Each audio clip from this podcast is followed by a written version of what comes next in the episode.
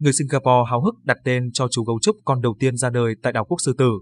Vào ngày 14 tháng 8, tại công viên bảo tồn động vật hoang dã River Safari của Singapore, chú gấu trúc con đầu tiên đã chào đời. Đây là kết quả tuyệt vời sau 7 lần cố gắng thụ thai của cặp đôi Jia Jia và Kai Kai.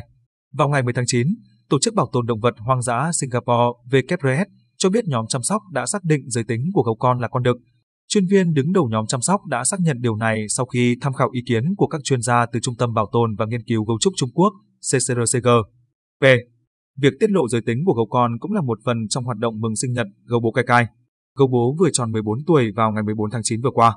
Chú gấu con sẽ được đặt tên vào ngày 21 tháng 11 do một hội đồng giám khảo quyết định. Cái tên phải thú vị và dễ nhớ, có ý nghĩa liên quan đến di sản và văn hóa của Singapore, đồng thời mang ý nghĩa đối với tình hữu nghị Singapore và Trung Quốc. Người dân có thể gửi tên gợi ý cho chú gấu con trước 11 giờ 59 phút tối ngày 19 tháng 9.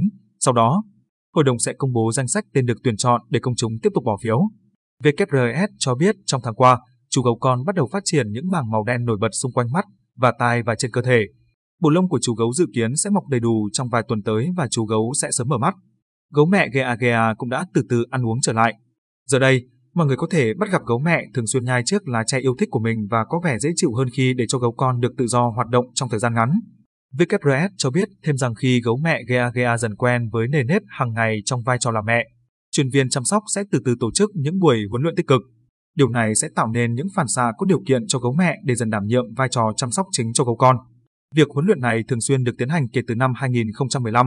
Theo đó, gấu mẹ quay lưng lại thành chắn cửa, khi đó người huấn luyện sẽ xoa bụng dưới của gấu mẹ, nơi gấu con thường được ôm ấp. Trong một bài tập khác, Jia Jia lấy một món đồ chơi, đặt nó trên thanh chắn cửa và để cho người huấn luyện lấy nó. Kể từ khi Jia Jia và Kai Kai đến Singapore vào năm 2012, các nỗ lực giao phối theo mùa của chúng đã được theo dõi chặt chẽ. Gấu trúc nổi tiếng là loài khó nuôi trong điều kiện nuôi nhốt. WFRS trước đó cho biết họ đang thảo luận với chính quyền Trung Quốc về việc gia hạn thời gian lưu trú của Kai Kai và Jia Jia trong năm tới. Điều này sẽ cho phép nhóm WFRS lên kế hoạch cho một nỗ lực nhân giống khác dành cho cặp đôi gấu trúc này. Như lệ, theo Wildlife Reserves Singapore.